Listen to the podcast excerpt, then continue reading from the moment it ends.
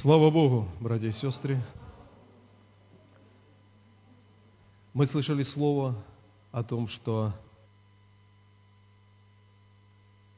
нам необходимо это второе рождение, это движение Духа Святого. И на самом деле это так. Мы понимаем, что очень часто нас, верующих людей или церковь, церковь в общем, может подстерегать такая опасность. Я когда-то говорил о том, что мы собрались вместе, мы слушаем Слово Божье, мы поем, группа пропела, хор пропел, церковь пропела, Слово прослушали. И, к сожалению, может быть так, что не нашлось места Духу Божьему. И мы понимаем, что очень важно, и мы все должны быть от этого зависимы, чтобы всегда в нашем сердце, в собрании церкви нашлось место движения Духу Божьему. Я думаю, лично мы это понимаем, что иногда наше христианство перед Богом, оно тускнеет. И вы помните это место Писания, когда задается вопрос, как потускнело золото афирское.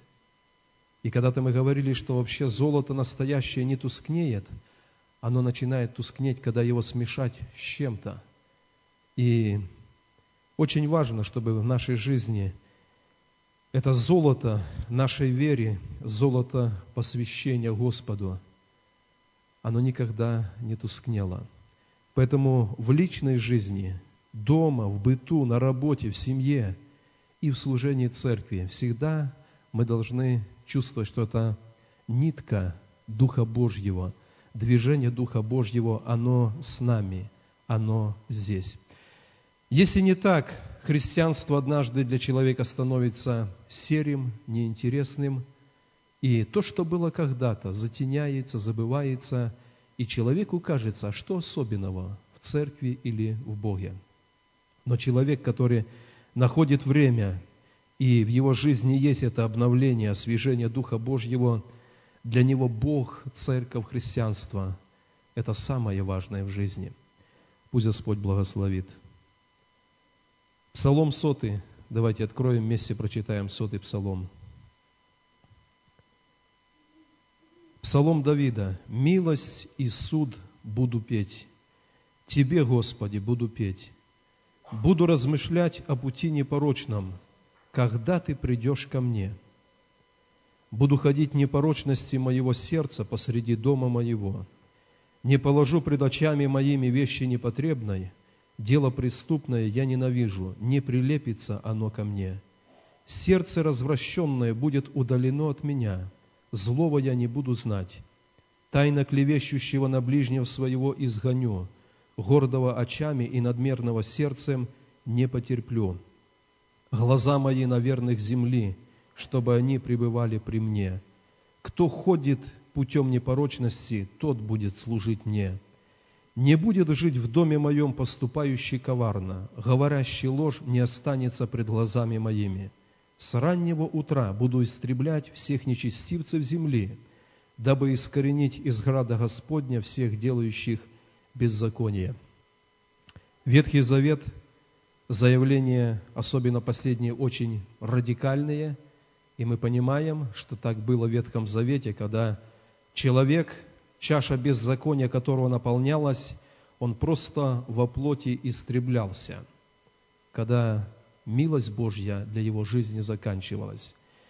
На что я хочу обратить внимание в этом псалме? Давид говорит, «Я буду петь о милости Божьей и о суде Божьем». Мы не только чтим милость Божью, но мы чтим и то, что у Бога есть праведный суд – и он говорит, и о милости, и о суде я буду петь Тебе, Господи. И потом Давид задает вопрос, и этот вопрос, название этой короткой проповеди, «Когда Ты придешь ко мне?» Буду размышлять о пути непорочном и с вопросом, «Когда Ты придешь ко мне?» Я думаю, братья и сестры, очень часто верующим людям в христианстве им надо поставить перед собой такой вопрос. Господь, когда Ты придешь ко мне? Можно поставить вопрос по-другому. Господь, когда Ты вернешься ко мне по-настоящему? Я повторюсь, что иногда на протяжении лет христианства в жизнь входили какие-то события, обстоятельства, была наша реакция, было наше поведение, и Давид говорит, я задаю вопрос, когда ты придешь ко мне? И он, по крайней мере, три таких вещи я здесь выделил. Он говорит так, для того, чтобы Бог пришел ко мне, я сделаю три вещи. Первая, я очищу мой дом. Вторая, я очищу мое окружение, общение. И третье, я очищу мой город от греха для Бога. Что говорит он о доме своем? «Буду ходить в непорочности моего сердца посреди дома моего». Я думаю, братья и сестры, здесь вопрос вопросов. Когда мы в церкви, когда мы на виду друг перед другом, мы как бы все добрые, да? Добрые, святые, праведные. Совсем другая жизнь может начинаться, когда мы просто дома. Но он говорит, Первое. Посреди моего дома я буду ходить в непорочности. Это означает, что те вещи, которые мы, может быть, позволяли, это может быть где-то гнев, это может быть где-то какая-то дерзость, еще, еще что-то, посреди моего дома я буду ходить в непорочности. Это то, с чего придет ответ на вопрос, когда ты придешь ко мне – Господи. Иногда, когда в нашем доме, в нашей семье мы не ходим в непорочности, это является очень мощной преградой, через которую Дух Божий не может как должно прийти в наше сердце. Следующее. «Не положу пред очами моими вещи непотребной». Я не буду перечислять, но я верю, что Дух Божий когда мы читаем Его Слово, Он может нам указать на непотребные вещи, которые могут оказаться в нашем доме. Есть в Священном Писании такой стих, «Что возлюбленному моему в доме его, когда в нем совершается непотребство?» И мы можем понимать, что это в общем сказано для церкви. А что Христу в его доме – если там совершается непотребство. Но с другой стороны, мы говорим это более приближенно для нас, в нашем сердце, в нашей семье. Давид говорит, не положу вещи непотребной. Дело преступное я ненавижу, не прилепится оно ко мне. Это о доме. Дальше он говорит, его окружение будет чистым. Сердце развращенное будет удалено.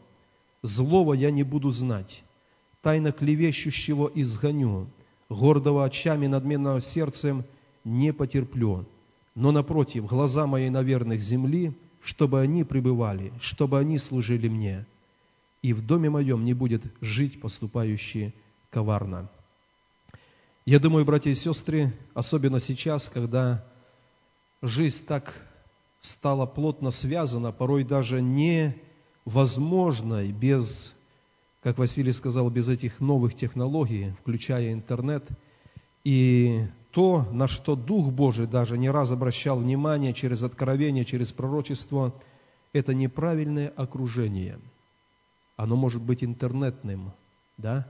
То есть мы человека не знаем, мы пытаемся с ним общаться, переписываться, а он глубоко нечестивый перед Богом – и здесь Давид говорит, что такой человек, он не может быть в моем окружении, потому что мне будет служить, при мне будет тот, кто ходит в непорочности и не поступает коварно, говорящий ложь не останется пред глазами моими.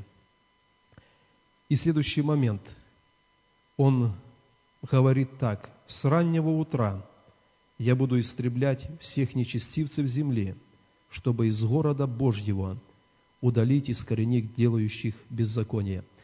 Я думал над этим, братья и сестры, и, конечно, понимаю, что Новый Завет и в нас другая брань. Написано не с плотью и кровью, но с духами злобы поднебесной. И я так подумал, как хорошо было бы, если бы каждый уверовавший человек, тот город, в котором он живет, или поселок, в котором он живет, он имел такое дерзновение и назвал его городом Божьим. Если я здесь, то это значит, это город Божий. Если в этом городе есть церковь Христова, то это град Господен. И я полагаю для себя решение с раннего утра каждого дня жизни я буду истреблять грех из жизни людей в этом городе. Потому что этот город, это место должно быть Господним.